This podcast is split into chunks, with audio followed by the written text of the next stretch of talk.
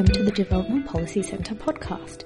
The changing media landscape has implications not just for journalists, but for the coverage of international issues, including those related to aid and development.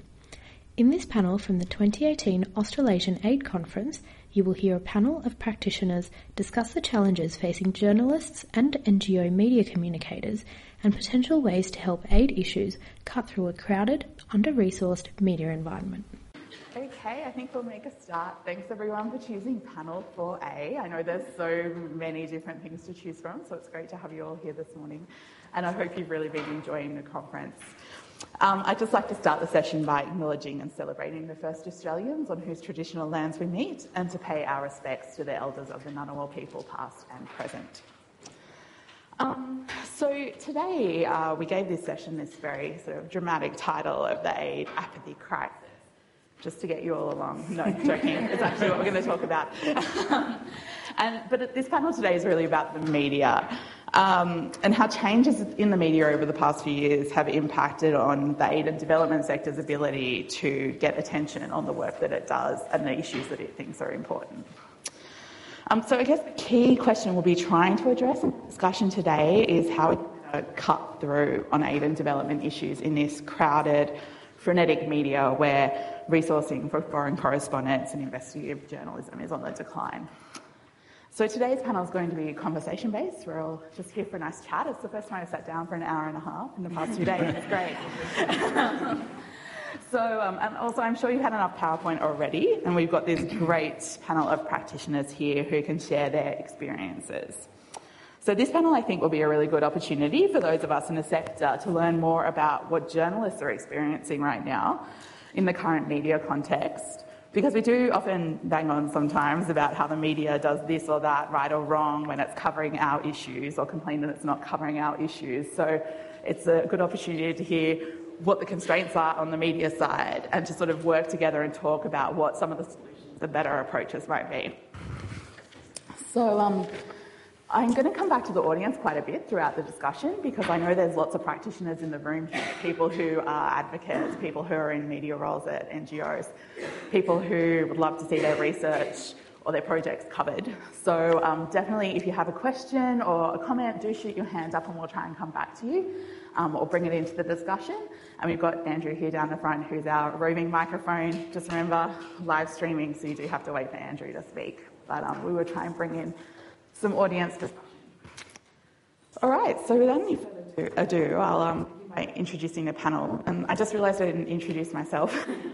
my name is Ashlee Betteridge. I'm the Program Manager at the Development Policy Centre, and part of my role is being responsible for the Centre's outreach and communication, among various other things. Yeah. Thanks. Um, so before I moved into academic think tank life, the glamorous world that it is, I um, worked in development communications in Indonesia and Timor-Leste, and I actually trained as a journalist. So the panel today is something, a topic that's really of close interest to me, not only because I was a frustrated journalist who didn't get to cover these really interesting development issues that I thought we should be covering, but also because now, I'm often a frustrated person pitching our research to the media and being like, why don't people care about our beautiful papers? so, um, for me, definitely very keen to have this discussion today. And we're joined by this amazing panel. So I'll start with Nick Danziger, who many of you might have actually heard speak this week on Monday night at the Drill Hall Gallery. Um, his exhibition Revisited is at Drill Hall. Definitely go and see it. It is really, really worth it. Um, but if you missed the talk, Nick's a world renowned um, photojournalist, documentary maker, and author. His um, photos and work have been featured worldwide.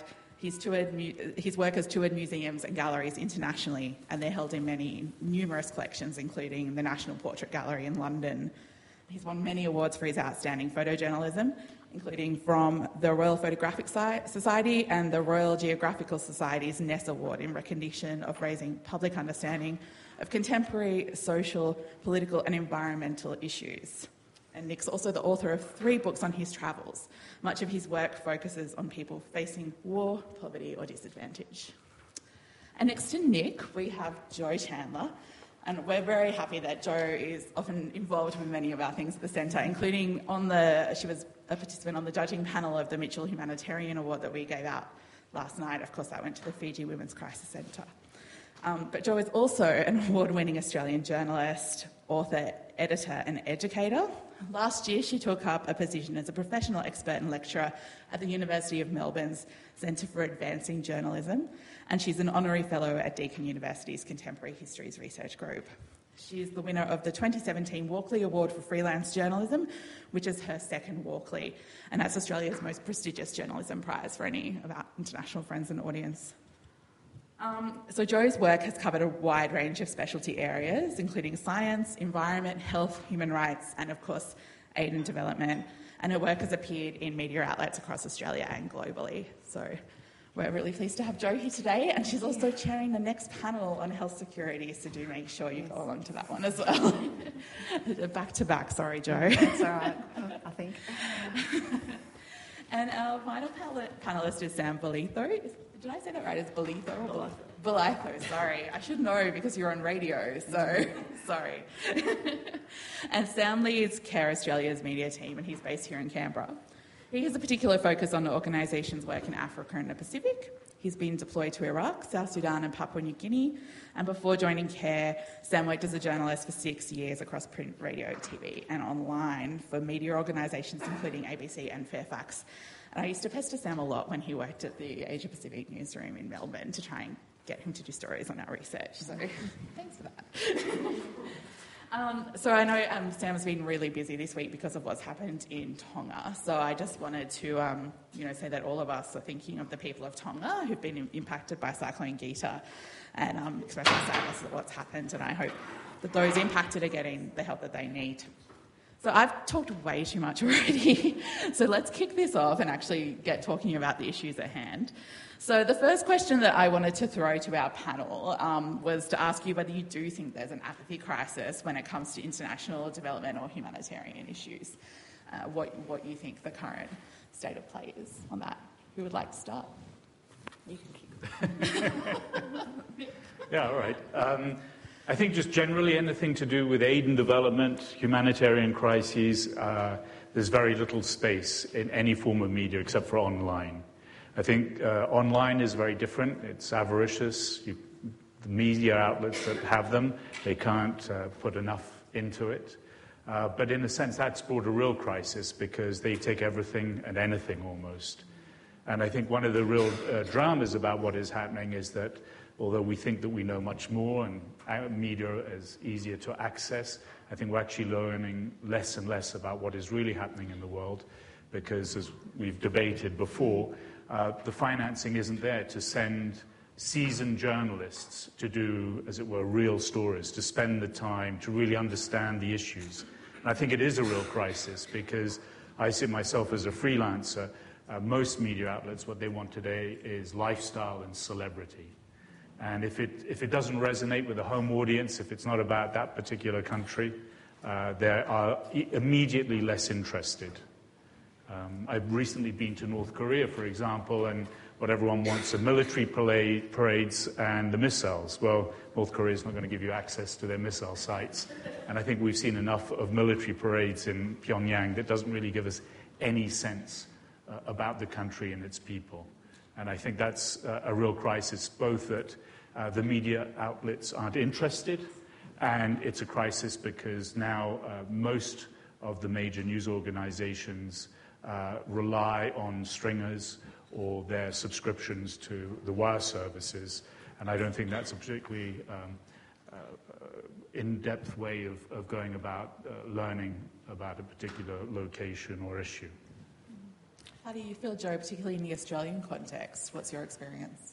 Oh, it's interesting that Nick mentioned sort of the voracious appetite of online and that there is still a presence of aid and development stories online because even in the Australian context, we don't even really have that in that we don't have um, publications, um, and I'll come back to this because I guess it gets to the heart of a lot of the crisis. We don't, we don't have the bums on seats in terms of subscriptions, and we don't have the philanthropic culture that will support something like the, you know, the Knight Foundation's support of a site like Undark, which is, um, does some. I, I, recently did a piece for, on from Nigeria on polio, for them, sort of 6,000 words. Um, and that, you know, they can afford to pay me, you know, for several weeks to work on that piece. Uh, there's nobody in the Australian space, even online, that has that kind of resource. Um, in terms of the apathy, I guess what we've got is this intersection of, of, of a media crisis. Obviously, this complete media disruption, which again we'll get into some of the mechanics of that later rather than sort of you know, roll into the whole disaster now. But there is that, and but the, one of the consequences of that for the audience has been um, obviously a, a, lack of um, faith in media. We've obviously got fake news. We've got um, the shallowness of storytelling has come back to bite us on the bum as journalists, um, in that our audiences are not engaged, the stories are not as deep, they are not as compelling, they are not as well researched, there is not time and thoughtfulness put into um, you know, the mechanics of pulling together a beautiful piece of writing, giving it a lead and character and narrative that is going to draw the reader in. Um, and I think too that as readers, I mean, we're all awash in this kind of maelstrom of stuff that falls on us from a height into our phones and our devices every day. And I think that does lead to kind of hardening of our hearts and and also maybe a, a kind of a trauma. Um, and I, I know I often feel quite traumatised just looking at the stream that comes into my feed. And um, so if somewhere in the back of my head there's an excuse that says it's um, poor media performance or it can't, it's possible, maybe it's fake news, it's kind of almost a temptation to kind of grab that as a reason to kind of hide from it and not engage. Um, so I think you know there, there are hardened hearts, and we have to think as practitioners about how do we then you know find innovative um, ways to kind of connect with an audience that are so exhausted by content. Um, so and and that challenge is occurring in an environment where there are just no you know so few resources to be to be having that moment of reflection. Yeah, that must be something you really grapple with as well, Sam, since you're working with care, but you've also been on the other side of the coin as well as a journalist. So, how do, how do you see that? Well, I mean, I, I, don't, I wouldn't say it's an apathy crisis because there are, there's plenty of evidence of stories that do cut through, whether it's, um, you know, the attention that Syria got after the images of Alan Kurdi or um, some of the success that we've had um, on the East Africa food crisis. But to your point, I think compassion fatigue is the bigger issue, and I think the development sector and NGOs need to take some responsibility for that because we're always crying wolf, you know, saying this is the worst thing since World War II or this is the worst since Rwanda. We're always, um, you know, fear mongering, and sometimes I think the best story is the story that's not told if it's not warranted, so that when there is a big story, it can be done well and that the audience is ready to listen to it and it has impact. Um, if you, if some, I think if you cover a story in minute detail every single moment, the audience is going to tune out. I think it's much better to just do one story um, that really hits the mark and that, that, that can resonate with the audience. Mm, and I guess that 24 hour coverage and things that we see now means that if something does happen, it can dominate the cycle for ages and ages, and you just hear the same story over and over, and the details repeated. I might, do you think that might sort of actually make things, make people care less, essentially? Well, I think it has the potential to do both. Mm. You know, that constant stream can make people tune out, but, you know, that can also be harnessed to, you know, create a bit of a, a moment for one particular issue. Right. I wanted to ask you as well, Sam. Care, Care recently released a report called Suffering in Silence, which is on the most underreported crises globally. And many of them have they've barely popped up in the Australian media, even though one of them, Typhoon Doksuri in Vietnam, hit our region, a place that many Australians go on holiday. Um, you know, crises like those in Mali, Burundi, or Eritrea, we just didn't hear about. Um, so, what sort of implications does that have for an aid agency like CARE in getting attention on the work that it's doing? There's definitely a clear correlation between the amount of media coverage that we get and the amount of donations we get and our ability to influence big, big donors like DFAT and, and the like. There's no question. Um, but, uh, you know, a, a, lot of the time, I mean, it's easier to point the finger at the media and say they're not, they're not covering this worthy issue, but um, it's, it's very hard on the other end as well. At the moment, um, you know, I think there's a very worthy story to be told about um, the displacement crisis in Central African Republic, but it's virtually impossible to tell that story. There's, there's no access there, and pretty much every surrounding country there's no access. So, you know, ordinarily I'd um, try and find a way to facilitate a, a media visit to the field, but it's just not possible in that case. So, yeah, there aren't always easy solutions. Right, so access and safety and security are a real problem in getting those stories out then. Yeah, I think that's the main one. And, um, you know, we were talking too about um, you know, diminished newsrooms and the lack of resources, but from my perspective, that also presents an opportunity that um, journalists are often, well, they appear to be more open to doing trips where aid agencies um, can help cover part of the cost of the trip or arrange the logistics where they don't have producers mm. um, to yeah, be an enabling influence. Right. You want to jump well, in? I, I want to say, I mean, this is the real spiral of why conflicts don't get covered and why many of these extremist op- uh, groups operate in these regions. So the region that you've just talked about, Al-Mujah, the Al-Qaeda affiliates, is one that I go to quite regularly. Um, people are not interested, even in the media, if you bring out stories. It's incredibly difficult to work in that environment. Some of the countries insist that you're protected by soldiers, so if you're an independent journalist, I particularly don't go on embeds. Um, but I, I, mean, a remarkable response to that was actually in Niger, where several of those groups are operating, and the director of the hospital was saying also how all of the aid agencies have pulled out, the UN also. So petrol for ambulances no longer existed to bring emergency cases. And his remark to all of that is, you know what we need here is a war.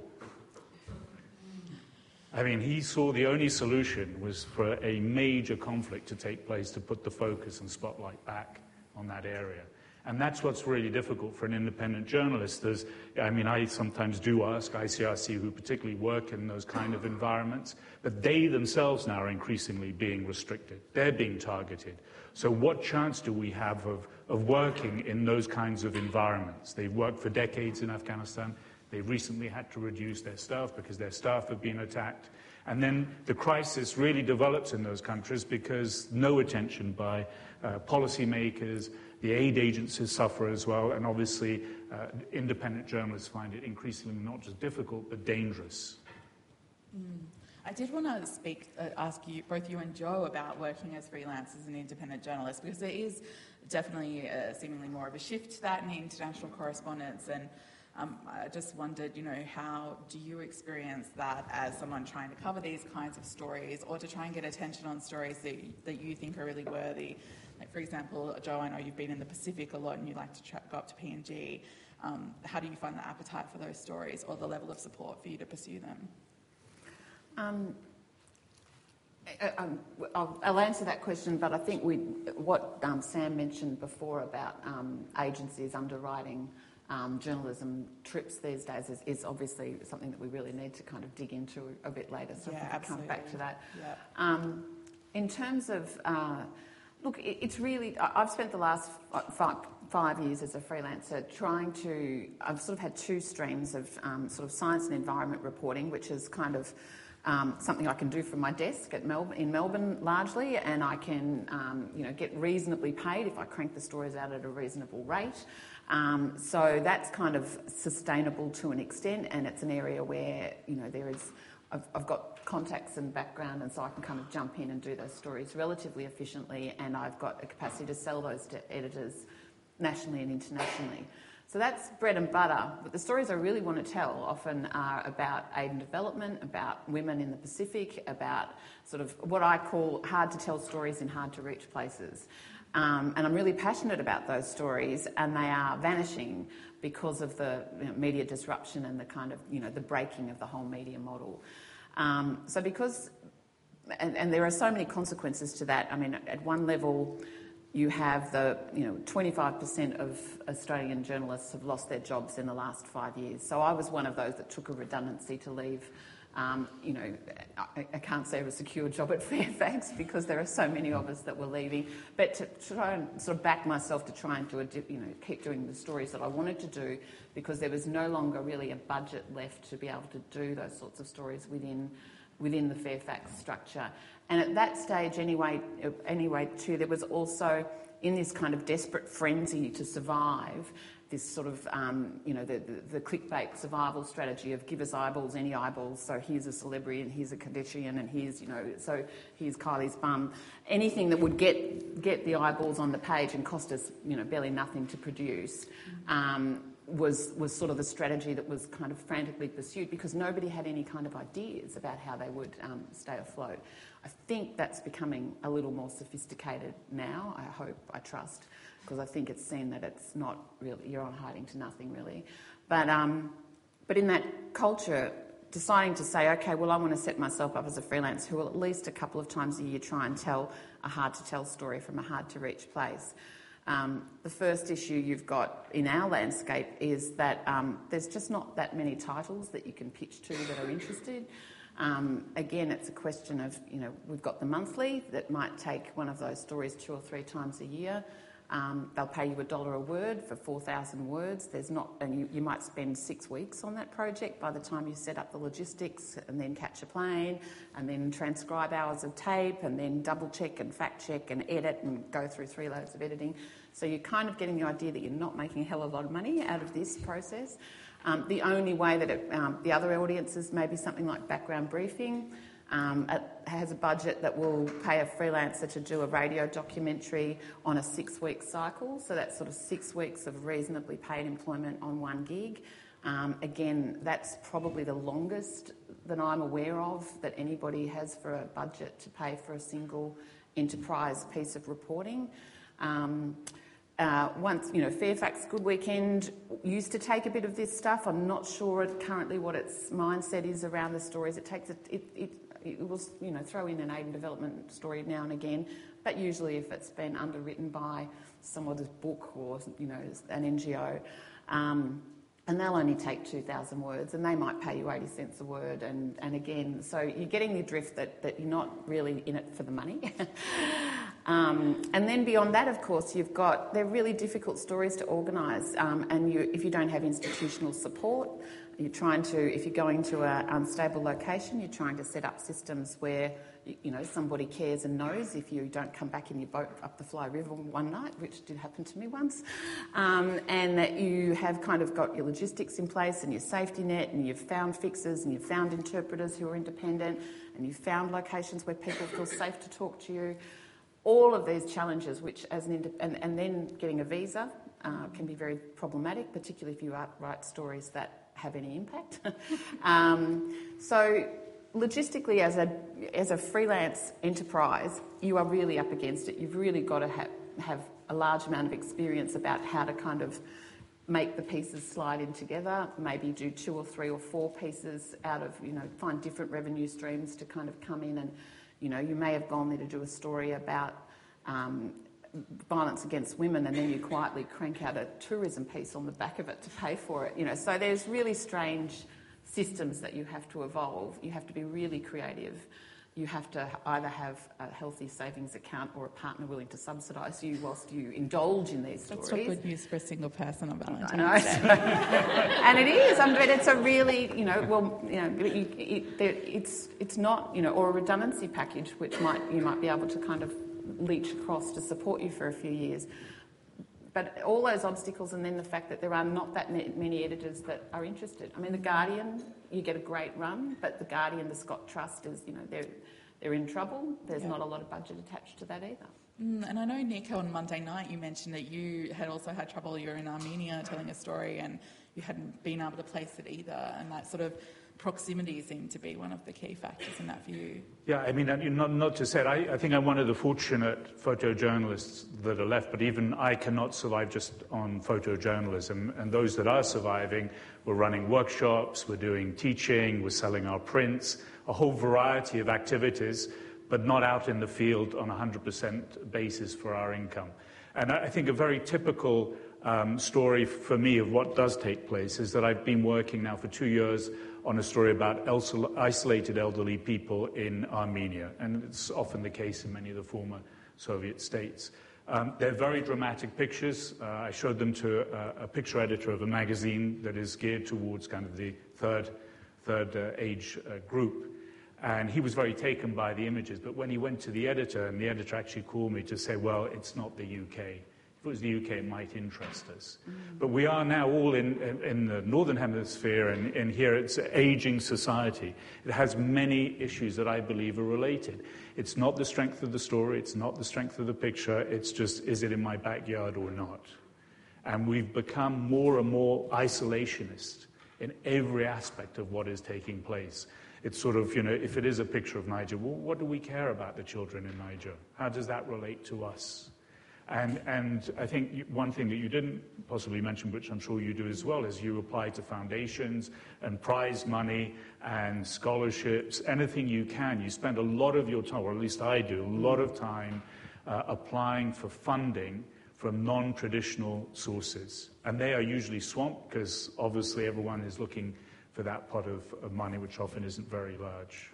Um, and, and on that, I can come back to it if you like, but we don't have many of those agencies here. So to do the work I've been doing over the last few years, I've applied frequently to places like the Pulitzer Centre for um, Crisis Reporting, which is underwrites a lot of reporting in our region and around the world, although they tend to focus more on Africa and Central and South America. They're not as engaged in the Pacific. But, and they'll provide grants of four, five, six thousand dollars American, which is enough to get you know reporters on the ground when they have some support from their own newsroom. But one of the obstacles you have to clear to get that money is that you are going to be reporting, um, producing stories that will run before an American audience. So in that sort of, I'm, I'm defeated at the outset of that because I'm trying to write stories that will resonate in, for an Australian audience. Um, so the Pulitzer Centre, there's several other agencies like that. Knight, um, I think Buffett, Warren Buffett set up a huge fund to support storytelling, particularly by women storytellers and about women's stories. Again, the focus is on American reporting, American production and publication, and in other parts of the world. Similarly, the Europeans have some of these commissions. Um, and I can talk more about it later, but I, I, did, I have tried several times over the last few years to sort of uh, get up an, an, effort, a similar sort of enterprise in the Australian context that would be, operate like the Pulitzer Centre, where there's a little pool of money and journalists, whether they're working for a publication or an, you know, an, even the ABC or an independent like me, could pitch an idea a couple of times a year. An independent panel would make a assessment of the value of that pitch and throw a couple of thousand dollars at the project, and then it would be independently reported using that with a disclaimer at the bottom of the story saying this was reported, you know, supported by the Australian Journalism Foundation. Um, the problem is there isn't really a culture, a philanthropic culture here that thinks that journalism is something that we could or should be backing. And I've gone to big philanthropists and put this case at me, and they look like look at me like I've got two heads. You know, what support the journalists? You know, and yet the Knights and the Pulitzers have been doing that kind of thing for forever. We put submissions into the recent Senate inquiry into public interest journalism, sort of arguing the case for this. And one of the recommendations that came back um, just last week or the week before was that there should be some tax deductibility around public interest journalism in, for not-for-profits. So I'm not quite sure even if that got up then what that means for the age or for Fairfax or for, you know, um, and I mean, if I'm trying to survive, am I, am I also not a not-for-profit? I don't know. yeah, but, does that include rent? Like, just the mm-hmm. Home Office like that? But it is, it's a big issue for us that we don't have these pots of money. And, and I have um, tried to talk to NGOs about rethinking, you know, okay, NGOs have all got a media budget should we think about what, as an experiment, if you're not happy with the kind of um, reporting st- you know, model at the moment, where you take a celebrity journalist or a celebrity or, a, or, whoever you can find and drop them into a situation and have them report on some, one dimension of it under your name and under your banner. I've had lots of NGOs, so no. What we really want is people to be understand how aid and development work and how complex and nuanced and difficult and the, you know the political context um, to understand disease and medical research and, and all these other issues. And I've said, well, what about if you created a pool fund and you supply a pool of money that is used, but, but you won't in the end have your labelling and your t shirts and your hats on it. You'll have a story about an issue that you then have some level of engagement or response to. And, and I have to say, it hasn't flown. Like, you know, everyone thinks it's a great idea and then nobody wants to do it because the competition for the donated dollar is just too hard. Yeah, I mean, I know that the NGOs have, you know, tried to pull together for the campaign for Australian aid, for example, and it's always a challenge to, to get that kind of collaboration, I think. Um, well, aid agents, I was approached uh, December of 2016 for the Lake Chad Basin, so it's the area we're talking about. And then I asked about my fees, and the, the phone went silent for a bit, and it was like, oh, but there's a crisis. We need to raise 16 million US dollars. But there's no money to pay the photographer. And it was even more galling because I was called by a consultant who I presume was on probably a pretty good salary. And, and that is, I mean, I, I, don't know if you get faced by that, but a lot of humanitarian agencies expect you to do the work for nothing. And if anything, we're actually raising the money to pay for their salaries. So mm-hmm. That, that's also, I think, a real issue for uh, many of us who do cover aid or development or emergency issues. Right, well, that seems like a good point to open it up and see if anyone in the audience wants to chime in at this point. Is this something, not, not saying like, please give our journalists money, any funders in the room. Time, but did anyone want to jump in and ask our panelists some questions about these issues so far? Yep, just up here. Do introduce yourself as well. Um, hello, I'm Paul Kelly from La Trobe University. I work as a researcher. I thought the idea you mentioned before about working with NGOs was very interesting. So, NGOs have budgets for communications, they have budgets for reporting, they spend a lot of money on glossy reports, particularly when they see successes sort of emerging. So, I'm wondering if what the panel thinks about those kind of collaborations. I mean, NGOs are being asked to collaborate with uh, local workers in countries and divide up the labour to who does what best. It seems like journalists have a, a, lot to contribute there, maybe not on an article, but on a strategic collaboration over time so that there's a, a set of articles over time. You contribute to reporting, you contribute to articles. I don't know, but some of the things you mentioned really seem to fit to that space, so I just wouldn't mind sort of hearing what you think about it. Anyone else want to jump in with a question? We might come back with a couple, one more.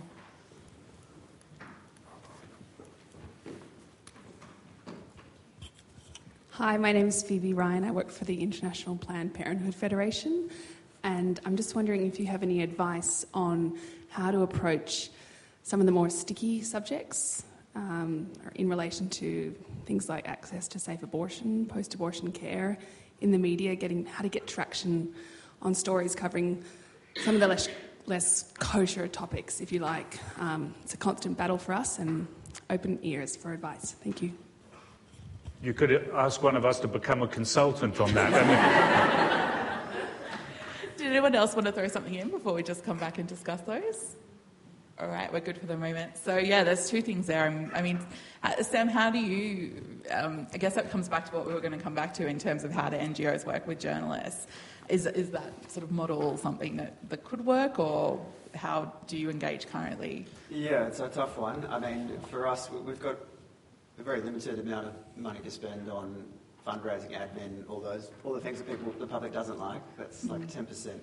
And so, if we're going to contribute to a news outlet going somewhere to do a story, you know, it's a cost-benefit analysis. Like, we're only going to support that trip if it's going to result in either donations for where we need the funds or serve some kind of advocacy objective. Um, it'd be nice to do it for the greater good, but you know that's we've got pretty small budgets in the grand scheme of things. Mm. Um, but I think the best trips are the ones where it's mutually beneficial. I mean, um, last year we took uh, Michael Bachelard and Kate Geraghty from Fairfax to South Sudan, and it was a story that they wanted to tell, and Fairfax has covered South Sudan extensively over the years. But they probably wouldn't have done it if they had to pay for it by themselves. So we supported them financially to do that story and covered lots of the logistics. But so they got to do the story they wanted to tell, and it also um, covered part of the cost of them going to Iraq as well, where they got to do a story that didn't have anything to do with aid agencies. So in, you know, it worked for everybody. We got our story, they got their story. It was successful. Mm-hmm. I was going to go to Jo. How have you sort of experienced those relationships as well? It, it's a really fraught, difficult area. And, and I say this having, I've been a serial offender in the sense that I, you know, I have travelled to crises with everyone from the Australian military to Afghanistan to um, I went with Burnett to Congo and um, uh, I've been to, you know, um, the Nigeria trip last year was results and UNICEF providing logistics on that. Um, and every, I've, but I've knocked back a lot more than I've accepted, and every one of them I've gone through a very long process beforehand of being absolutely explicit about what were the game plans, what were the rules, how much independence, if, if I didn't have entire ownership, and that there was no expectation. I mean, in fact, if I came back and thought they'd done a crappy job, that I'd be writing a story saying that this is a crappy job.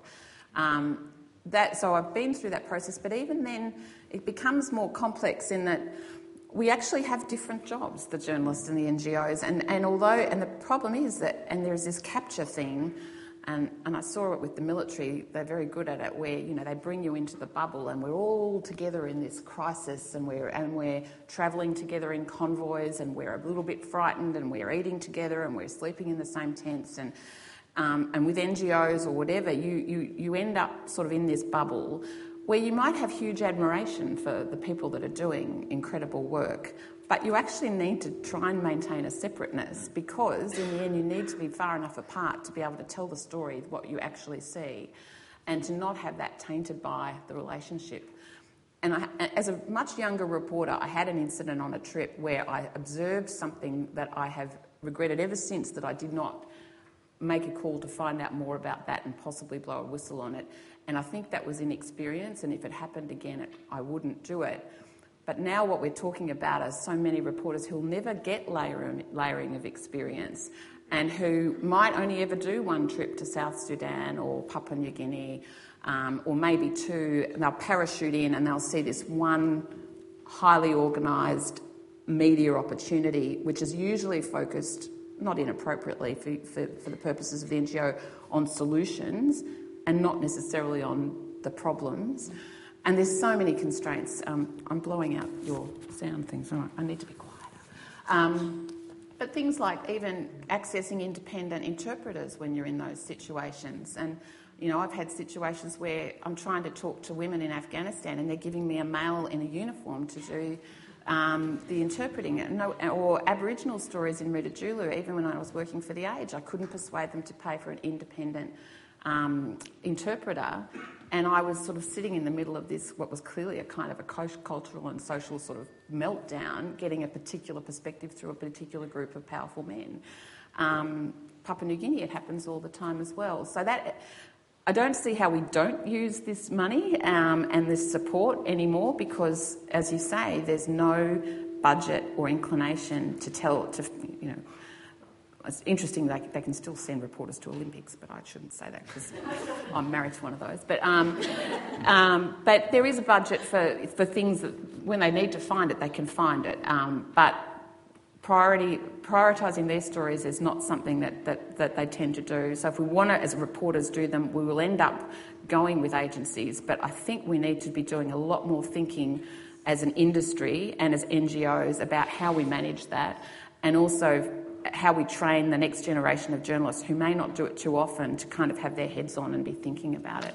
Um, there was a really powerful book, controversial book written by um, Linda Polman, a Dutch journalist, um, called The Crisis Caravan a few years ago, which caused a bit of a stir, and, um, but it was mainly about her experiences in Africa and working with NGOs. And, and one of the stories in that, which has become sort of um, um, sort of a lesson in, in what can, when it goes hideously wrong, how wrong it can go, which was about what happened in Goma um, and the misreporting that occurred around that, and, and how really in the end it was the, the journalists sort of were captured with the agencies, and, and the story they told was just so wrong footed, and, and they all were kind of caught in this bubble of, of of kind of convenience reporting and not having the facility to go outside the bubble and see what was actually happening.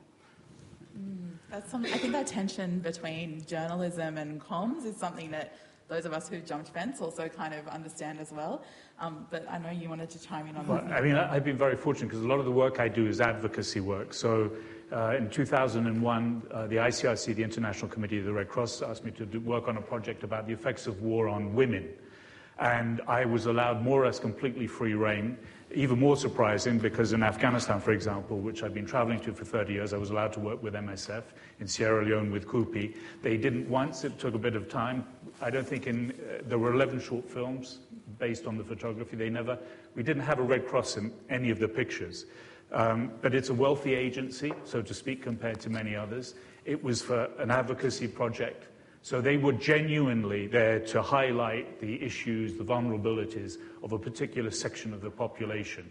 I wanted to go back, similar to the exhibition that's on uh, at the moment at Drill Hall. I wanted to go back and refine the women. Well, it wasn't on their agenda. I started refining the women. How did I do that? I went to magazines, Elle Magazine, for example, women's issues. They don't uh, do that kind of uh, work anymore, publish it. But I was able to start up again. They saw the power of going back to revisit people. I'm hoping potentially that 20 years on, they might send me back again. So you're fortunate if you can work on something that's advocacy. Because other NGOs, what they need is, you know, the smiling kids, because they want to raise money and they don't think, you know, you can raise money if the kids aren't smiling. Uh, I think there's all sorts of issues around that as well. So I think it depends which agency you're working with.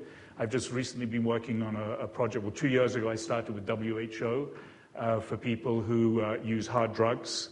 And uh, it was very difficult working uh, with them because they had a certain image. In fact, they didn't want me, in the end, when they started seeing the pictures of uh, faces of people, they said that they couldn't give informed consent. There were a variety of issues. I said, these people have come forward. It's been very clearly spelt out. And we had a lot of arguments and debate over that. They've given up on the project, and UNODC have taken it up. And I feel there are holes in the project, but they know the way I'm pushing. They like to highlight the treatment and the positive effects of, for example, uh, methadone treatment. But I think they understand my independence. I work with people locally who independent of uh, the UN agencies sometimes. Um, and it was quite amusing because this time, again, I, I want to make sure people not only give informed consent but sign it. One of the men, when I said, You're quite happy to have your picture taken, and he said, Why wouldn't I be? I really want to explain to people how my life has, has been ruined by uh, using heroin. And I said, But you know, your picture will be published possibly in an exhibition. He said, But my photograph is in every police station in Russia and Kazakhstan. so I'm going to go back with that to WHO and. I think that's that. informed consent. um, uh, that seems like a good spot. Oh, I was going to say that seems like a good spot just to jump to this question about um, tricky, sticky topics, like obviously drug use is, it would be one, but also reproductive health. I think you've covered done stories on that, Jo, as well. Mm. Um, eh, are they particularly hard to get into the news, or what sort of advice would you give to someone like our questioner? Um, yeah, reproductive health is really hard to get in. Abortion rights is really hard to get in. I, I got to, you, got sort of, I guess, you, are always trying to find a case that'll stand out. I, I did one on um, in Bougainville a little while ago because it was a case where a woman had been jailed for having an abortion under PNG law. And so that then sort of teased out lots of the issues around the fact that she lived in a community where she had no access to um, contraception and. Um, Oh, thank you. So it's a case like that, I was able to go to the editor and say, this woman's in jail and, and, and this allows us to sort of look at this whole landscape. And so that was compelling enough for that editor, who happened to be a female, to say, okay, I'll take that story if you can get yourself there. Um, they actually couldn't afford to get me there. I was in Moresby for something else, and so I sort of, you know, managed to sort of do that on the fly as I, as I went there but often stupid, cheesy things. I, I, used to exploit Mother's Day every, day every year to construct a story around maternal health or maternal deaths and, and try and use that as sort of um, a device when people were having, you know, their sort of cheesy Maya moment about what motherhood was to kind of flip that right over and talk about reproductive rights and maternal death rates on our doorstep and, and to try and sort of, you know, dig into that. So I'd, I'd rifle back through pictures we'd taken of the midwifery programs that were operating then in PNG and sort of, you know, positive story, we're doing something good here, but what is the problem? And, and so I'd sort of dust those off at every opportunity. So sometimes you just kind of have to be a slave to, the, to those sort of cheesy cycles and just, you know, work them for all, all you can. Um, and th- there's another element which I'm discomforted by, but you kind of have to go there. We, um, Often you need a character who's going to take people into one of these landscapes that is compelling and that people connect with. And I mean, I spent years trying to write stories about the maternal death rates in Papua New Guinea, thinking that on their merits, we would see that that was a compelling story, but often people's eyes glazed over. So then I heard this story about this knockabout Australian um, carpenter who, at age 40, had decided, had a moment in, in, in, in, the bush in PNG and decided he would become an obstetrician. And 15 years later, he's, now he's flying a plane around Milne Bay, you know, sort of doing maternal um, uh, rescues, literally. Um, so Barry Kirby, and, and, he ended up becoming um, he gave an address at the National Press Club, and there's been an ABC documentary done on him. And he's an extraordinary man. In some ways, I kind of don't like to do the White Knight story, um, and and I kind of cringe at it. But there's often that's the only way to get an editor to help you. And, and then as readers, it helps them into this landscape. They're following someone like them or someone they can identify with. So the heroic nun um, or the, um, you know, the doctor, the, the, nurse, that's someone from our culture that we identify with and then we put them into that reality. Um, it's kind of a tried and true formula that, you know, works. I mean, it's, it's sort of frustrating. A little while ago I tried to pitch a series about extraordinary Pacific women to the Australian Women's Weekly, and I had a sort of a number of them, and, I, and there was a new editor started on the Women's Weekly who I thought might be up for some interesting things, and she is. But in the end, she kept saying, It's the Australian Women's Weekly. It's got to be about Australian women. So I ended up writing about Elizabeth Reed, which is an interesting, fascinating story, and I'm happy I had the excuse, but there's so many others. I've got nowhere to park them. I don't know where to put them, you know. So, I'd, say too is, with the, we've talked about how the media is changing, but there are so many more opportunities for stories like that now, I think. Um, you know, there's women's focused podcasts. Um, Mamamia is one of the most generous audiences for our stories. Um, they're all, all, always interested. The um, magazines, we had a story in Clio about our work in Vanuatu, and the headline was "We need to talk about periods," which, like, I don't think could hope for any better with that. Mm. Mm, that's good to hear. Good to hear the positive side as well. Um, I saw a couple more questions. I think um, you want to grab one here. Hello, um, my name's Gordon Peake. I'm from the ANU. Well, I started a couple of days ago, so I'm still getting used to the, the title. Um, I want to ask you a question about uh, books. Um, Jo mentioned the Linda Polman book, and I, I read that as well, and I, I, remember it kind of cutting, cutting through with me. Mm-hmm. and I'm going to gush for a little bit, but I remember reading Nick's book about 30 years ago. It's this book called Danziger's Travels, and it's about this kind of bimble through um, Central Asia and an interweaving of history and personal experience. And that book still sticks with me. And when I wrote my own book on East Timor and my experiences there, I remember going back and rereading um, Nick's book and just being, you know, falling in love with it again. So it's very, very nice to be in the same same room as you. Thank you. My my question is, I guess, on on the sort of books is we've talked about the difficulty of cutting through in this environment where so much stuff is coming in on your on your feed and the, the crisis in Australian journalism. In this space, and given that you've both written really well received and, and you know books, is there a space for that type of the longest form of long form journalism in this in this environment? Another question just for Sam. It's very. I mean, I remember reading Sam in the newspaper and being really taken by how provocative you were in, in your in your writings. Is there a space for someone to write provocatively about aid and development?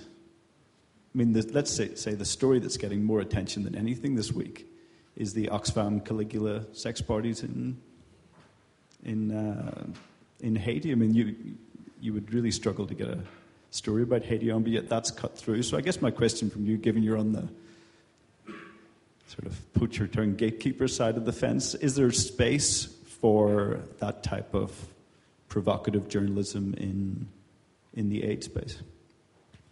I think there was a couple of questions in one there, but we might just grab yours as well. I guess I was. I've, um, I've chatted to Jo a few times about you know various things in PNG and. Um, it seems to me that one of the, the problems for Jo historically has been, you know, difficulty getting to places to mm. actually meet people and but I get to places. Mm. So I'm quite often in PNG, for example, mm. talking to people in you know all different contexts. Um, so I guess it's really just a question around can there be perhaps a role for academics who are able to get that kind of in-depth, um, uh, you know, understanding to do when better. they write as well as you, Karen, when they get to do better to, um, in getting those stories told within the non-academic media, I guess. And in a way, I mean, uh, maybe I will challenge people that that's part of our responsibility is to move beyond the metrics of um, academic publishing. Mm. It's a bit of a question mm. and just a bit of a thought. Mm. One more in that row as well. Very, I, I thought while we're in the row, I'd uh, have a go myself. Um, as you've been talking, I've been thinking about like, just how paternalistic a lot of stories about aid are and the difficulty of, like, I wonder whether the audience for them dries up because it's a kind of stale, um, we're helping these poor people kind of thing that loses its ability to engage people morally. And then I was thinking about the Panama Papers and Oxfam's campaign against tax havens and how there was that kind of convergence of critical journalism and kind of bigger civil society campaigns. And certainly here, tax havens have come into our political debate. So that kind of in the like I accept all the gloom that you've been talking about, but, I can also see some, some things where there's where, where, there are some kind of powerful reframings and, and new constellations of players that maybe provide us with one bit of a way forward. Maybe I don't know. Great. Well, quite a few things there to discuss: books, uh, academic journalism, perhaps, and um, not being paternalistic in um, coverage of aid and development. Does anyone want to jump in on that? I think it's a combination of some of these answers. I mean, the most one of you know in journalism, everyone will have heard of John Pilger, but you know his documentary films now are mainly crowd-funded. Now he does sell them; they're expensive documentaries to make, but it's lucky he has a tremendous following here. I, I mean, in Australia, I think there's like he has something like 150,000 followers. So you know, if everyone's contributing, you know, a couple of dollars, he's going to have a voice and he, he is someone who people will listen to. But, you know, he can no longer go to the BBC or to the Independents and raise that kind of money. So I think that shows you how difficult it is. And when you say, you know, it, it's the Australian white woman going somewhere or, you know, the British or American, unfortunately, I think editors are so terrified about their readership. You know, they've got to hold up to the owners of the outlets that they work for, that it's a vicious circle. And they're not going to take a gamble on important stories that don't have the peg that I think we've all been describing, the peg that uh, most readers will relate to.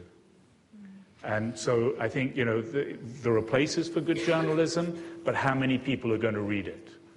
Uh, you know, the New York Times is running huge deficits. It only has survived thanks to a, a multi billionaire Mexican philanthropist. And if we look through the media as well, that is, that is really what is taking place today. The Guardian, if any of you ever look at The Guardian, they ask you to, to donate money so that they can keep going. And so I think, yes, you can place your work, but where do you place it and get that readership?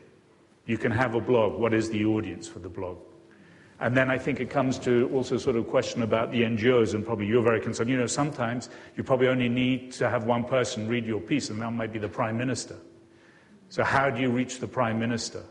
So it, it's a, I think there's many answers to that, but I think we're all sort of coming back to the same thing is, you know, the, the landscape has changed, um, and there are many, many pressures, but ultimately it's now incredibly splintered. It's, it's, there's no kind of general focus. People don't pick up the Sunday papers in the way they used to. The young audiences just do, they don't, they don't read papers, they don't read magazines. You know, and they don't, you know, if they're going to look at something, it's usually on YouTube. If there's a crisis, I know that from my own kids, if they get their news, it's because someone else has said something. It's, I mean, Facebook is, is ending for young people now. You know, they've gone on to Instagram. So, you know, if you want a piece read, you have to be very inventive about who is the audience you want to reach and how do you reach that audience. And I'm sure from what you were saying, you're, you're grappling with that. Yeah, I mean, that also relates to your question about um, being provocative. Yeah, yeah it's, it's, it's, it's, it is very difficult often. Um, there are lots of, when I'm writing something, say, doing an op ed for the Herald Sun or the Daily Telegraph, there's lots of sensitivities that prevent me from writing about things that I would if I was in your role as a journalist, mm. especially in conflict scenarios. There are lots of things that I can't say because it puts our staff in danger, and that makes it harder to tell a compelling story. Um, and yeah, as you were saying, I mean, I, we speak very differently to different audiences. If I'm writing a piece for the Herald Sun, you know, I'll try and make it as relatable as possible and, you know, kind of ham up all the emotional stuff, which is probably not the way that I would prefer to write it, but if that means it gets published and that means Herald Sun readers are going to hear about South Sudan, then, then I think it's worthwhile. Um, and also, I mean, being provocative, it, you, you, need a really good spokesman for your organisation who's articulate and can um, make decisions on the fly about what issues they can push and what things they need to pull back on.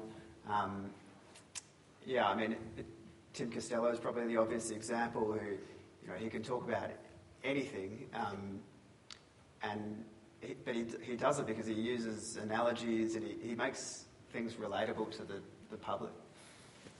Mm.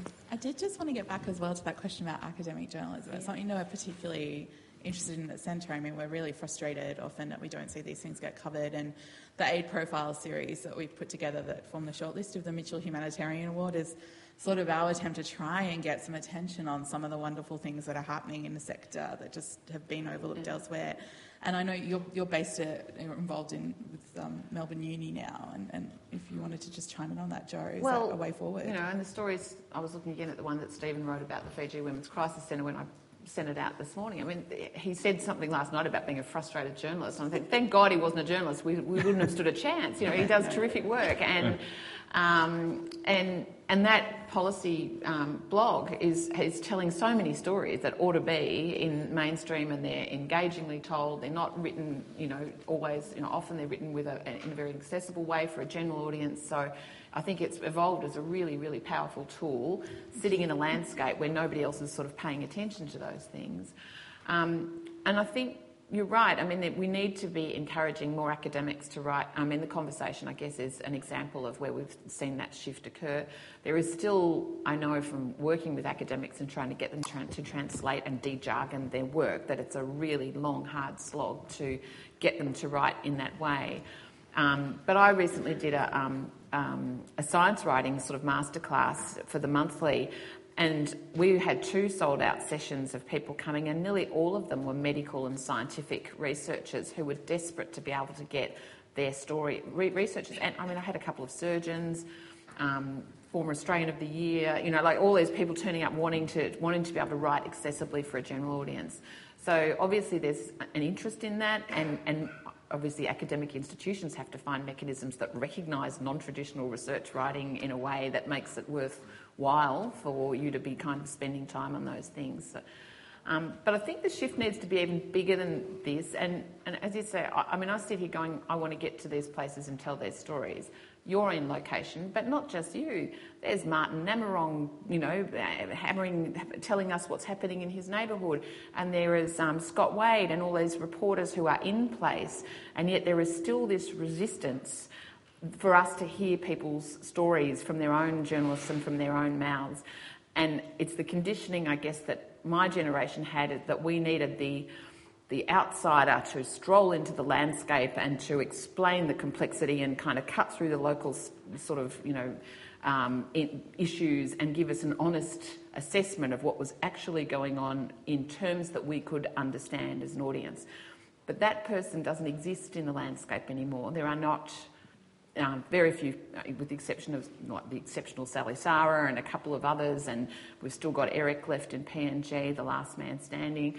Um, so, but there are very few um, uh, resident uh, correspondents who have the opportunity to learn language, to learn the nuances of a culture, to kind of understand the landscape of who's doing what to who. Where they are there, they're vulnerable sometimes to being chucked out if they start to tell true stories about some of those things. Um, so we rely now on the parachute journalist, and I'm a serial parachutist, I guess, And I have deep qualms about that practice. I do it thinking surely something is better than nothing, but now I'm starting to sit back and wonder well, is that actually true as a philosophical question? Doing something if it's not, if I'm not there often enough to understand it, if I don't have the networks. I mean, PNG is different because I've done it often enough now that I've, I've got some level of knowledge to work from. But if I dropped into Tonga, where I haven't been, or um, you know, parts of you know, Central South America or whatever, you know, to assume that I can tell that story is, um, which I've done many times in the past, is still in many ways such an arrogant and um, wrong-headed thing, and yet that's the business. But, um, but in the past, we did rely on resident correspondents. They've gone. So, how do we train up, support local journalists, local bloggers, local storytellers, and give them some authority and recognition in what they do? I wanted to move on to, to thinking about what we can do, as I definitely didn't want us to just talk for most of the session about how terrible everything is. And I think that that um, is a good point to raise. Like, what, what could the NGO and development sector be doing more to empower local voices and to, to bring those forward? Is, is there more we could be doing? Yeah, it's a tough one. I mean, it, one of the you know, care is moving in a direction where we're having more, more local, well, we have a high rate of local staff, but also we're working a lot more through partner agencies rather than having care on the ground. So in the case of Tonga, we're working with uh, Live and Learn and it's all national staff, which is great from a development perspective, but it makes it a lot harder from a media perspective because, you know, Australian audiences want to, it's a lot easier to relate to an Australian describing the situation. Um, and from a fundraising perspective, you know, I'm happy to put out our partner agency to do media, but it's not going to lead to any donations. Like, it's hard to see how it's going to help in a bigger sense. So we just need to be like stop being so terrible as human beings. Is that the gist? Open up our minds a bit more, and I mean, how do we do that with these audiences? Does anyone have any thoughts on that? Like, how do we get people to be open to a different range of views? I think, yeah, I think what we shouldn't ignore is also training. I mean, I run workshops. For the last five years, I've been running a workshop in visual storytelling and, and advocacy in Myanmar, a couple of weeks' time in the Philippines. And some have never picked up a video camera. The dedication, the talent, the commitment. I mean, they sleep on the floor because it's in Yangon. It would take them an hour and a half to get home. They needed to finish the edit.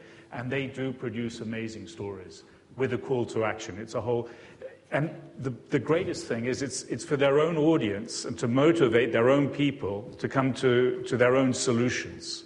So I think that's also very, very important. That again, you know, it's not us going in and, and I, over and over again on different continents, I see how they can have the tools. Nowadays, I mean, we don't yet run courses with smartphones, but eventually we'll be able to run courses where they can produce those films, film on the smartphone, edit on the smartphone, upload them on the smartphone. They are connected often to the Facebook. One of the greatest changes has been the access to mobile phones, even in North Korea. And uh, I think we shouldn't ignore that, that many people want to also come to their own solutions without foreigners deciding what is right or wrong for them, even if it has been in consultations. I would say that is very, very positive. And I think, uh, you know, when, when I see the numbers of people who apply to be on those workshops, you can see that there's a real desire for them to produce, that you are, to have the skills to produce uh, the necessary um, outcomes or media uh, uh, tools to, to motivate and inspire their own people to affect change. Mm. I'd agree with that. Um, NGOs they need to invest in, in that type of training for communications. It's not always a popular way to spend money, but again, in the case of the cyclone that uh, has hit Tonga, if, if we can get our staff to take photos or video on their phone and get it out, that gives us a, a much better shot of getting media attention on the story. Um, and it doesn't, yeah, it just requires a small amount of training, uh, but there's not always the willingness to, to put money there. I was going to ask you for your visiting card. I was going to say, looking always for funding, as we all are. I feel like the overarching message is please give us all money. but um, I did also, oh, sorry, it was. Yeah. Really yeah, I'm just wait for the mic. Yeah, sorry. Um, I had this fantastic conversation with my 15 year old the other night who was telling me how he reads Al Jazeera and all these other things. And he said, It's because I want to know what I don't know. Mm-hmm. So I think that we've got to think of those young people mm. and that they have been saturated in a world of clicking and clicking, and they're mm. also, many of them are getting to the point where they. Mm. They want to know what they don't know, so I think that's you know just an encouraging thing to yeah. Mm. And I think, Sam, you mentioned before things like podcasts and some of these new emerging modes of consuming media, streaming, like online video and things like that. I mean, I know all the NGOs and everyone working in the sectors all over social media now, but are these new areas that we should be trying to look more at to, for impact? Yeah, absolutely. Um, I mean, it is, yeah, it, it, it is hard. We do, we do see when we have something on 7 p.m. news, there's a very big cause and effect result. It's a lot harder when we um, put resources into getting coverage of some of the niche publications. It's, it's a lot harder to, to measure. Mm. Yeah. Right, so perhaps something for the future, but at the moment, this, the, the real winners are still yeah, the main broadcast media. And I think on a more optimistic note, I think in this era of fake news, there's more of a willingness. Well, it seems like a, a lot of news outlets, New York Times, um, Fairfax are actually putting more focus on um, quality journalism. Um, Sydney Morning Herald's recently done a redesign to emphasise international news. Um, so, I mean, yeah, maybe in this climate, quality journalism is, is being recognised, and hopefully more people are prepared to pay for it. Well, we had the Trump bump famously, and you know the number of subscriptions for the New York Times and New Yorker and Wash Post has been you know astounding. So you, there has been sort of a kickback effect where people want the world explained to them. Um, but they're newsrooms that still have some resources to be doing that job. The problem is that that bump hits us. They're still you, what, you, what you look at is still looking pretty thin as a result of the hollowing out over so many years. But there were a couple of quick I don't know how we're going for time, so that you asked about books. Um, and just from my knowledge of, of that here, again, a bit of a hiding to nothing in that um, a book pitch in this country, you'd be lucky if, you know, the sort of things that we're talking about you might get a $25,000, $30,000 advance if you're really, really lucky, but you'll never get anything else out of the book because it just will not sell the copies to get across the line unless you can somehow get Nick Riewoldt or somebody, a footballer, into your narrative um, and bump up the Father's Day sales. Um, but you know that's that's so if you're working for six months or eight months to produce a you know and you think you might even need a year to produce and edit a good quality book let alone you're travelling you, you can see the problem you're going to have to find another way to pay for that work. Um, that said, I think you know it's it's you know the, obviously there is a hunger for that. You know, people people engage in, in long form, they engage in narrative, they really love rich storytelling, and I think that's part, again sort of a consequence of. Um, the, the, the, shallow pool um, as a result of the, the media breakdown and people sort of looking at other ways to find um, deeper storytelling and, and then you've got the long form kind of kicking off from that which kind of comes to the paternalistic thing too, which again, paternalistic storytelling and that kind of shallow once over lightly is what happens when you don't spend time on the ground and you don't engage and find a deeper narrative. And um, I, quite recently, I was I did a little review, but I was reading the book Martha, um, Monica Minnegal and Peter Dwyer have done on their work um, over 25 years in um, Juha and at sort of the edge of the, the, the, the LNG zone. And I've sort of kicked around that story a few times over the years, and then I'm reading what the reality of what of, of, the lives, the culture, the stories, and thinking the fact that I even walk in these communities and ask what is your name and, and how old are you, I've already caused a cultural affront, you know. um, so the, it's sort of that, that not knowing, um, and and now I, if I knew a bit more, if I had a bit more time, if I, if I did interview more people and, and was able to get behind the first wave of people that want to tell me a particular kind of story and it suits me and it suits my editor and off we go, then that's when you begin to tell these lovely, rich, non paternalistic stories. But they just require time that nobody's got. So. Do you have a, a crowdsourcing book platform? Um, they're UK around. has one called yeah. Unbound, which is very, yeah. very successful. Yeah yeah. And I've got, I've had a, um, a colleague, a, a, photographer who um, use Kickstarter to pay for a book of, of photographs from from PNG, so that you know that it's around. So yeah, we've got a question up the back. Try and um, keep your questions brief because we are getting tight on time now. Yeah, Thank sure. you. It's Mark Moran from University of Queensland. It's certainly born out of my own experience. I've, I've written a book around frontline um, development work in Indigenous affairs. Is the point when the um, editor told me that I had to write myself in and actually write the characters in. And I, I just reflected upon that. And I think that that's something that maybe is across our sector. I mean, to be a good development worker, you know, you sort of have to make yourself invisible and um, but to make it a much more compelling story, you've got to put yourself in the story, and you've got to. And we also tend to be careful about protecting, um, you know, um, the people that we're working with, I suppose, or doing that, operating in a very ethical way. So maybe we're a little reluctant to name characters and really um, develop characters, which makes for a compelling read. Uh, I just don't know if, if that's my own experience. I don't know if people wanted to comment on that. And it, it, it, if, if that's the case, then we've got to get over that. Otherwise, we're never going to sell the stories. It actually ties in. Um, we've got another one down here, um, Andrew, but I'll let you get down there first. Um, in, into something that I wanted to bring up with the panel, which is to sort of ask them what is really annoying about working with NGOs for the journalists. Like, I know that sometimes there's this fixation on the positive stories, where you, you might want to go into other issues. Is that, along with what Mark just mentioned, some of the challenges of working with NGOs and development agencies on stories, or um, uh, yeah, how do you find it? Give us a review. Tell us how we can do better. Sorry, Sam. I, I can tell you what I've heard from journalists who I pitch to. Um, but I mean, one of the things that NGOs, well, NGOs do a few things badly, and I try not to do these things, but swamping journalists with stories they're never going to cover. Like, just stick to a good one and make a good pitch to a journo who's actually interested in that issue. Um, and when doing itineraries for uh, field visits, NGOs tend to put a list together of like the best, oh sorry, the best of their agency, and they run through you know ten different things in one day, going to each project, which doesn't make a compelling story.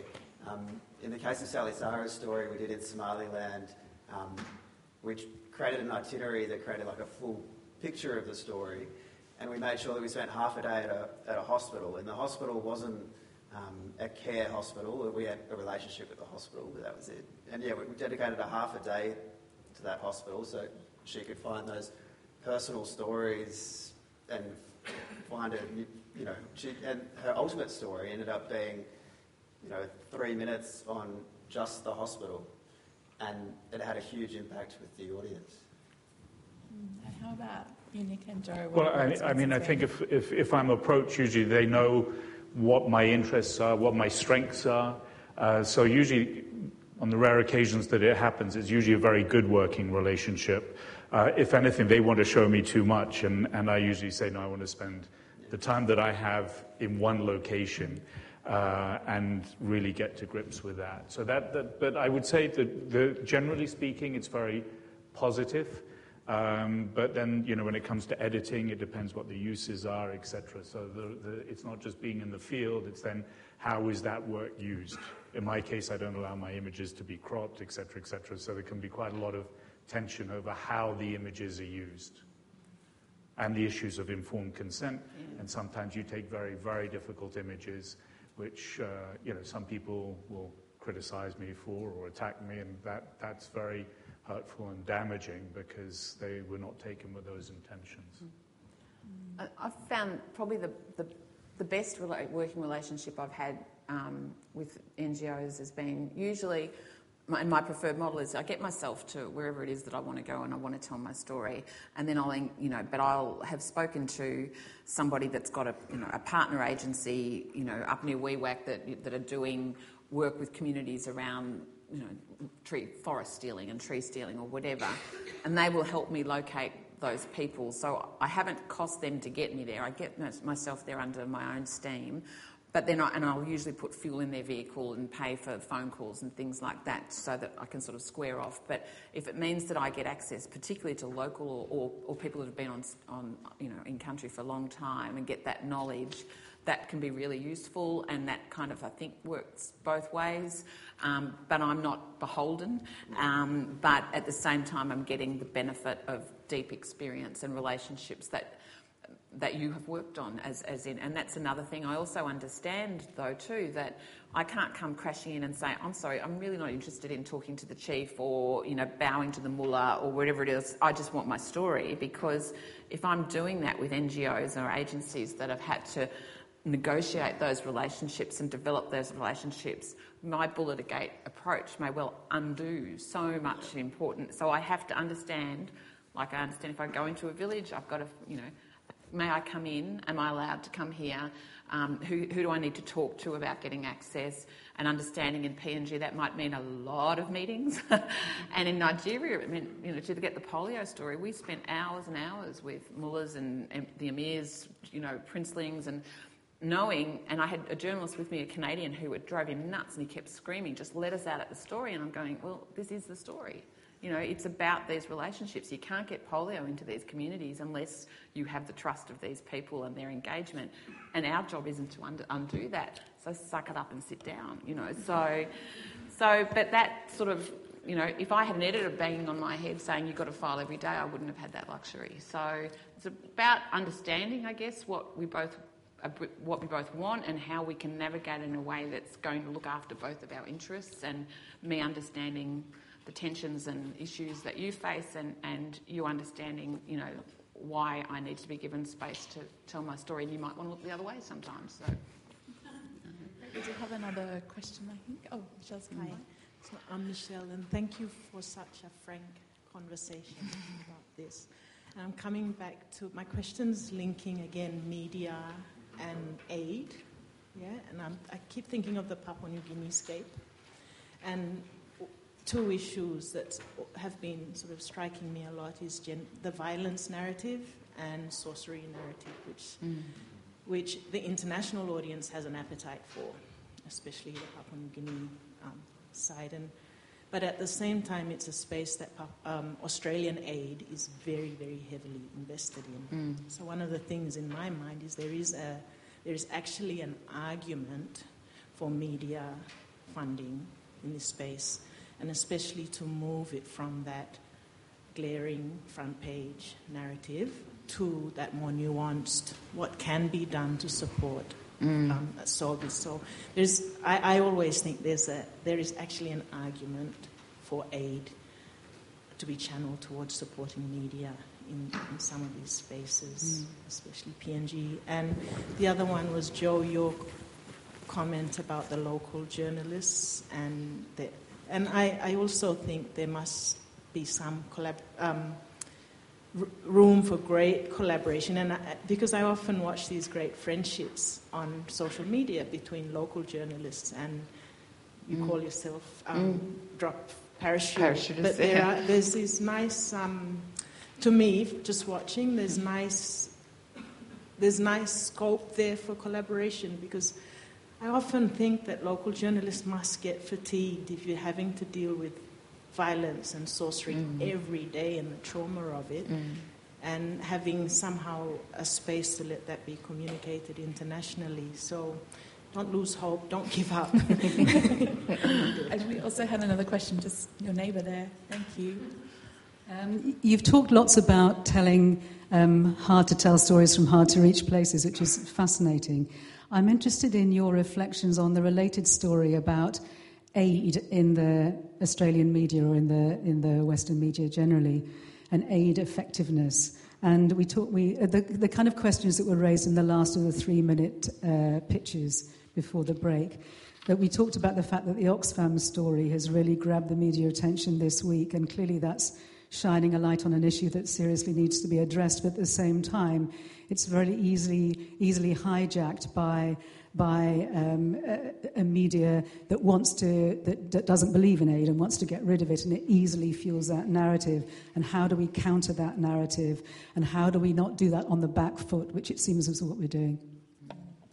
Great questions there, I think. Jo, did you want to start on the um, Michelle's PNG question? I guess that was part of my argument when I started trying to rattle the tin with the NGOs, saying if you want a more literate, sort of aid literate, um, uh, receptive sort of audience, we need to be having, you know, doing reporting that's not necessarily branded around the issues and the complexities of, you know, how aid works, what works, what doesn't, what the benefits are. Um, and there is, I mean, what's happened is that because there are very few reporters left, I mean, Dan Flitton used to write a lot in this space, and now he's working for a think tank and still doing important work, but it's not inside the mainstream media. Um, I used to do a fair bit of it. Um, before me at The Age, Pam Bone did uh, a lot of this sort of reporting, but there's not that many, and I think now Helen Davidson, I think from The Guardian, but there's, there are, there's a handful of people that are interested in how aid works and how it, development works and are kind of interested in writing those narratives, but um, very few, which is why every year come budget time or whatever, you'll get the classic um, News Limited treatment of look at the rubbish that they're spending your money on, you know, lesbian surfboard riders or whatever it is, you know. So we, that was that was one that they picked out one here in the past. um, but there'll always be something that they'll, you know, this is a disgrace. How can this possibly be good? And and of course, people in the development space will know there's, there's all sorts of you know reasons, and maybe there are some you know dodgy projects, but there are also a rationale sometimes around those programs that is not immediately apparent, and, and you know, and to me, that's why I'm, I'm kind of deeply frustrated that there's not, and I know Sam says the budgets are really tight, the competition's tight, I get that, but I also think that you, you are, by not finding a way to kind of um, help mainstream reporters um, understand these issues and explore them independently, that you will never build that level of literacy and understanding to kind so that you have a really um, wholesome, interesting, vigorous public debate about what we ought to be spending on aid and what it ought to be, and, and, and you know, and instead it's corralled in places like this, but doesn't get out in the world.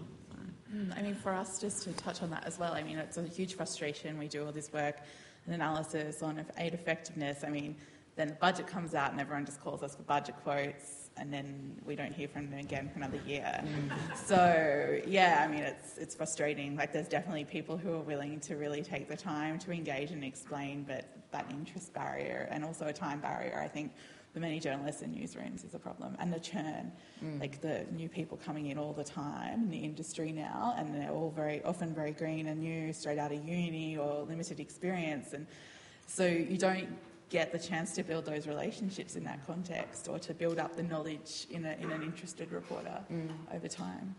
I know, I think, but I think we have a responsibility to identify the next crop. I mean, um, Adam Gartrell, he's been writing lots of stuff on um, aid and development issues for um, Fairfax, mm. Um, and also, you know, where it's possible, I think taking a journalist um, to the field that that's how they start getting interested. And if they have a personal interest, that's going to flow on to their reporting. And it's hard to do, but there are ways to do it. There are sometimes um, Bill and Melinda Gates funded things, Campaign for Australian Aid funded things, or even um, there have been times where uh, a journo's joined a, one of those kind of junkets announcing aid or something, and they've tacked on another couple of days, and with that, we've been able to show them some of our work. Mm. Um, it, I mean, in terms of selling aid, everyone has a different opinion, but I think one thing that we don't really do enough is tapping into that kind of patriotism and showing, you know, what impact Australia is having. Like, it's a bit cheesy, but it, it works. And if the commercial outlets are still interested in that story, if we can help them show you, like, you know, Aussie innovation or whatever it might be. Well, I, I, I, mean, just to relate to Oxfam and what you said about your budgets, I mean, I think ideally it shouldn't be the NGO funding it. These, you know, Fair, Fairfax should be funding the, the, the, visit because it's independent. And I think what we, we've shortchanged the general public. I think, I don't need to tell all of you, aid and development is very complex. And I don't think by showing happy kids or starving kids does anyone a service. And if we don't get the long form journalism with informed reporters who are prepared to spend the time in the field and then have the space in whatever media outlet. I think this is tragic. And what's particularly tragic for me, having worked with some organizations, Oxfam is one of the few agencies that did spend a lot of money on advocacy. But, you know, try and raise money uh, for people to take um, uh, trained, highly sophisticated, educated, mainly people from the north, into ministries in Afghanistan to talk about gender. Who's going to give them money to do that? And that's the tragedy, is that I think uh, without governments changing policy and without sophisticated journalism, how can we educate people to understand that, as John Donne would say, no man is an island. We're all in this together. And that, you know, if it's bad for people elsewhere in the world, it's going to end up causing uh, an imbalance, and whether it's refugees or migrants or whatever, we will always suffer the kickback. And sadly, I think today that's the problem is that we, the media aren't taken seriously. I think what uh, aid and development can do is no longer seen as something attractive or something that should be funded. And we don't have enough space to defend that as being a really important aspect of the fact that, you know, I think all of us probably feel pretty lucky that we were either born here or managed to get here to a place where we don't have many of those issues that uh, are the difference between life and death. Mm, I think political leadership that you're touching on is something that frustrates us all greatly because I do think that that also would open up more space in the media for coverage of these issues if there was de- more of a degree of leadership from. Well, journalism can lead people. You know, governments change policy because, you know, the press, in theory, can, can bring pressure to bear. But I don't see that in recent history as being. I mean, there are not that many John Pilgers that, that had that effect, certainly in the past, I but, believe. And, but I also think part of, the, part of the disruption being now that we all live in our media silo, and so we are getting this curated version of the world with the issues that interest us, means I think that's part of the diminishment of sort of the media um, being able to ha- be effective because you're always singing to the choir of your own mm. audience. Mm. And I got some crowdfunding a couple of years ago to, Ma- to go to Manus, and um, one of the things that one of the people that dispensed that money, a very senior um, um, uh, Australian journalist publisher, said, Can you please, please try and get these stories somewhere unexpected? Get them into News Limited, get them into Mamamia, get them somewhere else. Please, not the Monthly and the Guardian Bleeding Hearts again. Guess what? they ended up in the Monthly and the Guardian Bleeding Hearts. And it wasn't that I didn't try, I did try to get them placed anywhere, somewhere else. And um, and in fact, I got a long way down the track with Mamamia. Um, but in the end, I asked them for two things. One was a guarantee that it would get a run. And, and somebody said, well, look, if it's a big day on The Bachelor, you might suffer, you know. so, and the other thing I said, I want a nominal payment so that you have skin in this game. I know that I've, I've got my, my, the crowdfunding has paid for my my visa, my travel, my 10 days on the island, a photographer I'm taking with me. But you need to pay me something so that I know you've got skin in the game and that this is valued. That's the other thing that we are make, we're making what we produce valueless.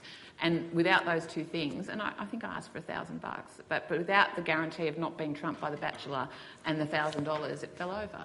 So that's the, and, and News Limited, they just see my name and it's not going to happen. So, you know, so there's those sorts of fracturing. I don't know how we cut out of the silo because it, I think the power of the press in the old days was that you opened up the paper and you saw something confronting that did not sit with your view of the world. And, and now, probably the only place you might get that news is on ABC radio news, where you still get a flow of the news in, curated according to its importance in that moment by a team of experts, but even that now is maybe going to diminish.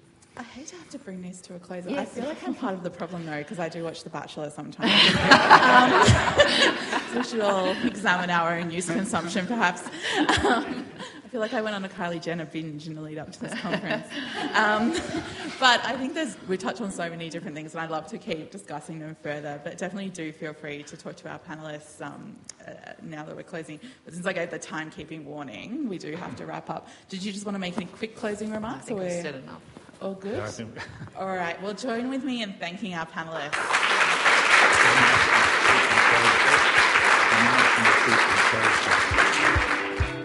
Been listening to a podcast from the Development Policy Centre.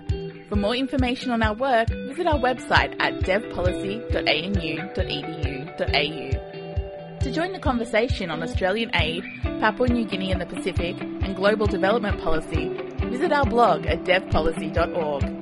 At the blog, you can also sign up to our newsletter for all the latest updates or connect with us on social media